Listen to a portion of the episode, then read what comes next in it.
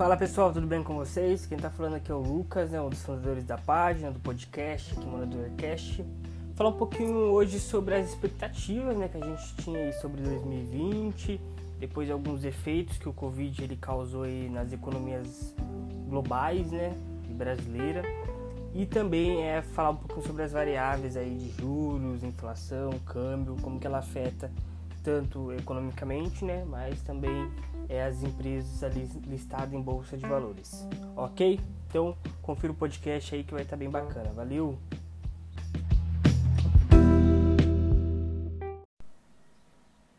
Primeiro vamos começar falando um pouquinho sobre a expectativa que a gente tinha aí para 2020, né? É, em 2019 o PIB brasileiro aí cresceu 1,1%, né? É bem abaixo do que se esperava. Na verdade, a gente esperava um crescimento um pouquinho acima de pelo menos 1,5% aí, né? Mas o PIB veio bem fraco, é, com a justificativa do governo que o PIB do governo caiu enquanto o PIB privado é, subiu, mas que, que de fato foi um PIB muito fraco aí e que a expectativa era que 2020 pudesse vir junto com as reformas necessárias. Né? Em 2019 a gente teve a reforma da Previdência, é, sinalizavam que 2020 a gente teria a tributária ou a reforma administrativa, que por fim é, acabou não tendo nenhuma. Né? A inflação ali em 2019 também acabou de forma controlada, os juros, se eu não me engano, acabou em 4,5%. É, eu não, não, não, consigo me lembrar aqui, né? Mas ah, os juros também estavam de forma estrutural ali caindo.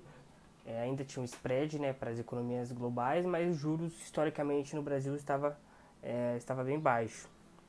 A gente tinha um desemprego ali também, é, o CAGED subindo, né, em pontos percentuais o desemprego no Brasil é, ele, ele não cai tanto e também não sobe tanto assim, mas é, o CAGED ele estava começando a acelerar um pouquinho também ali, aumentando, é, diminuindo o desemprego, né, e a bolsa de valores batendo recordes aí, né? Então a projeção era para 150 mil pontos de Bovespa, por aí, né? 130, 150 mil pontos de Bovespa.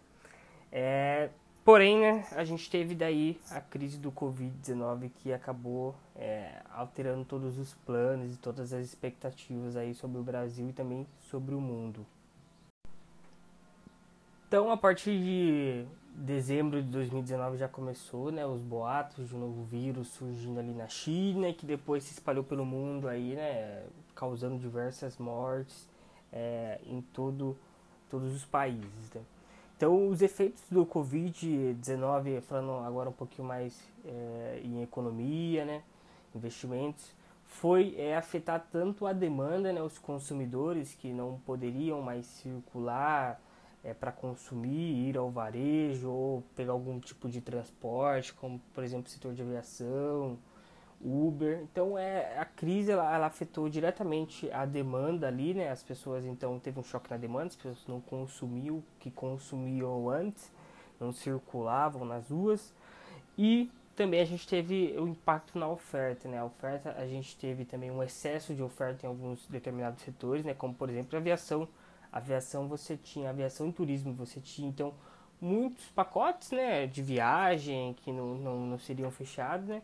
Isso faz também que, que tenha um choque ali na, na oferta ali para de, de, redução de preço, né? Então a gente via ali é, em abril, maio, junho, é, os pacotes de viagem estarem bem baratos, né? Porque ninguém queria viajar naquela época, né? Então você tinha um excesso de oferta também que fazia com que os preços eles caíssem ali. Então a gente também teve as commodities caindo, né? Petróleo caindo, a gente teve o petróleo é americano também, com preço negativo, né? A primeira vez na história que isso acontece. É, a gente então teve efeito nos juros, né? O nosso juros que já estava estrutural, estruturalmente baixo, né? Ele, ele teve, foi meio que forçado a cair mais para dar mais liquidez, né? Então o Banco Central ele fez ali políticas expansionistas monetárias, ou seja, diminuiu taxa de depósito compulsório, né? Para os bancos terem mais recursos ali para poder ou fazer empréstimos ali para girar a economia, manter uma liquidez é, na economia. É, também comprou títulos né, no, no, pacote de guerra, se não me engano, foi autorizado que o Banco Central pudesse fazer quantitative easing, né, ou seja, comprar títulos privados ali, meio que injetando de fato dinheiro é, nas empresas. A inflação ela de certa forma ela ficou controlada, né? A partir da, um pouco da recuperação ali depois de, de agosto, setembro, a inflação ela começa a sinalizar um pouco uma alta, né? Tanto por causa do auxílio emergencial, como também a gente também teve o choque de oferta de custo nas empresas, né? Ou seja, se os juros nossos estavam muito baixo, pagando um spread também pouco diferente ali é, é das economias desenvolvidas, né? Agora a gente está com um spread ali de mais ou menos 2%. É, então o câmbio ele acaba subindo bastante, né? Ele, em contrapartida você tem um juros mais baixos, você tem menos atratividade, né, para as pessoas investirem naquele país e também elas correm momentos de crise para o dólar, né? Então o nosso câmbio ele acabou se desvalorizando bastante, que fez com que a quem tivesse matéria-prima fora do país e precisasse importar, né, teria então é, os preços mais caros e, e, logicamente isso seria repassado para o preço final no consumidor, né? Então o preço de alguns produtos, de alguns bens, principalmente alimentícios ali, né? Se a gente pegar a cesta do IPCA, teve uma alta relevante, né? O arroz, feijão, óleo, é, teve uma alta significante. Outro fator também aí que, que impacta nesses preços altos no Brasil são, é o câmbio, né? De fato, né? Que está um pouco elevado que acaba incentivando as exportações, né? Se eu tenho um câmbio muito alto, os agentes são racionais, eles vão preferir exportar esses produtos do que vender no mercado doméstico, né? Se você exporta, você reduz a oferta de produtos dentro do país e também você tem uma demanda que se mantém constante ali. Então vai, vai ter que subir o preço para que essa oferta e demanda ela se equilibre, né? Então o câmbio alto incentiva as, as empresas, os produtores a exportar esses produtos ao invés de vender no mercado é, doméstico aqui no Brasil, certo? E outra variável importante também, que é um dos efeitos do Covid aí, é o endividamento público, né? O Brasil, antes da, da pandemia, tinha uma dívida pública aí, dívida PIB na casa de 70%. Essa dívida vai subir para mais ou menos 94, 95% do PIB brasileiro e que para um país que é, é tão jovem ainda, né, em desenvolvimento, um país ainda pobre, é, um governo tão endividado acaba dificultando um pouquinho né, para a criação de políticas públicas, para incentivo ao investimento e faz com que é, a política pública ela fique amarrada. Né? Então, é, tem muito pouco espaço fiscal para você criar alguns, algum tipo de, de plano de governo aí. Então, é, a expectativa é que para 2021 o teto de gastos já volte a, a vigorar aí, né?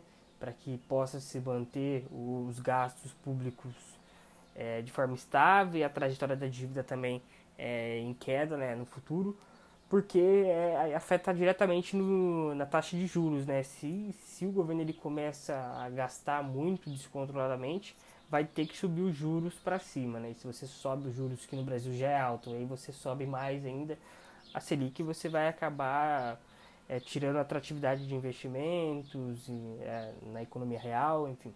Você vai acabar é, desacelerando de certa forma ali, ou desincentivando as pessoas a investirem, a consumirem. Isso vai, vai trazer um PIB um pouco mais fraco, mais do que já é. Ok? Um pouquinho agora do, do efeito da Covid na, na bolsa de valores, né? Na bolsa, em alguns setores ali, né? O Covid ele impactou ali principalmente em março, abril, uma queda brusca é, em todas as bolsas mundiais. Né? A gente teve circuit break aí consecutivamente. Foi algo bem diferente para quem, quem é novo no mercado, né? Que a grande crise que a gente teve mais recente foi em 2008, né? Na, na crise do subprime nos Estados Unidos, onde teve quebradeira de bancos, títulos hipotecários ali, né? Então, é, foi uma crise muito forte, muito também onde as pessoas não sabiam de fato o que, que iria acontecer, né? Porque era um vírus, não foi uma crise sistemática do próprio sistema capitalista que, que gerou essa crise. Ela foi uma crise é, vinda de um, de um vírus desconhecido. Então, as bolsas eh, de valores mundiais elas tiveram resultados ali é, performaram de forma bem negativa. E alguns fundos também de investimento sofreram bastante é, foi algo bem diferente. Teve queda ali de acho que mais de a bolsa, ela saiu de 115 mil para 60 mil pontos e Bovespa. Depois agora já está recuperando, se não me engano já deve estar uns 110 mil pontos. E para quem teve bons ativos ou para quem aproveitou essa queda para comprar bons ativos, se deu muito bem, né? Acho que no momento de crise você tem que ver quais empresas é, vão sobreviver e também quais empresas que sobrevir, sobreviverão e terão as vantagens competitivas, né? Porque nesse momento aí a gente tem, de certa forma, alguma quebradeira de empresas em momento de crise. A gente ficou ali alguns meses de, de lockdown. Então, setores ali, por exemplo, de aviação sofreram bastante.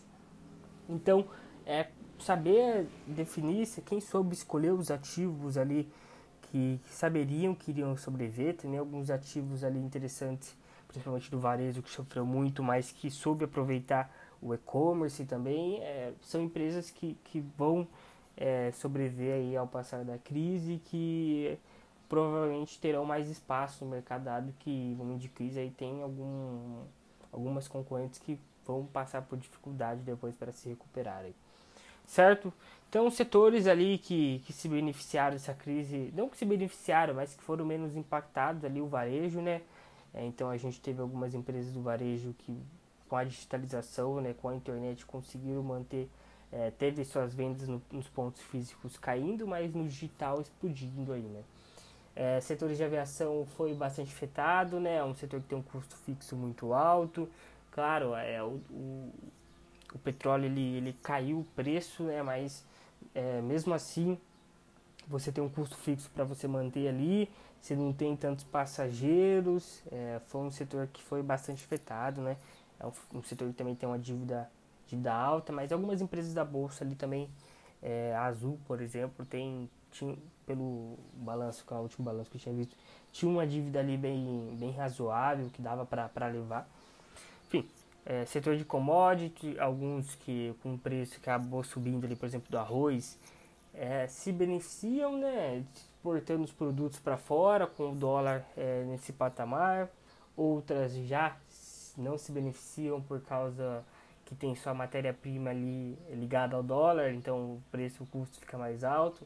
Enfim, são algumas das é, dos setores que se beneficiam ou não com, com o atual cenário.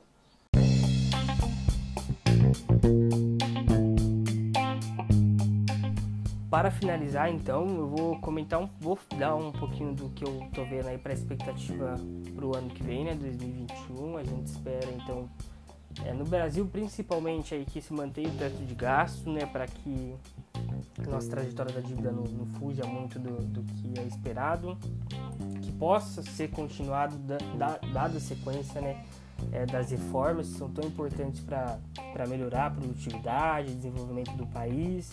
Então, que, que, o, que o atual governo ele, ele foque na, nessas, nessas reformas.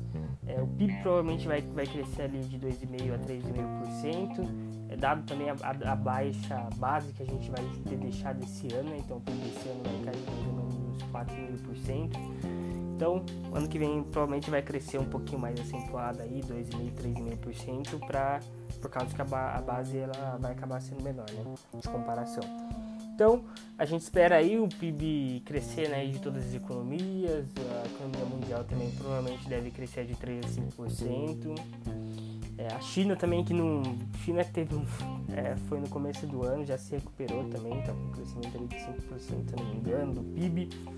Mas é isso, a expectativa é que é, o governo ele possa realizar as reformas necessárias, que possa também, os juros provavelmente vai se manter aí em 2%, começar a acelerar um pouquinho mais, é, tem, pode até subir um pouco os juros, mas a expectativa é que tudo se mantenha constante aí, juros baixos, inflação ali na meta, e que o PIB ele cresça aí em 3,5% aí essa é a expectativa do mercado para o nosso PIB em 2021. E a bolsa também ela, ela siga a alta dela aí, que provavelmente vai, vai subir também se ainda mais com a saída da vacina agora. Ok? Espero que tenham gostado desse podcast, desse episódio e até o próximo. Tchau, tchau.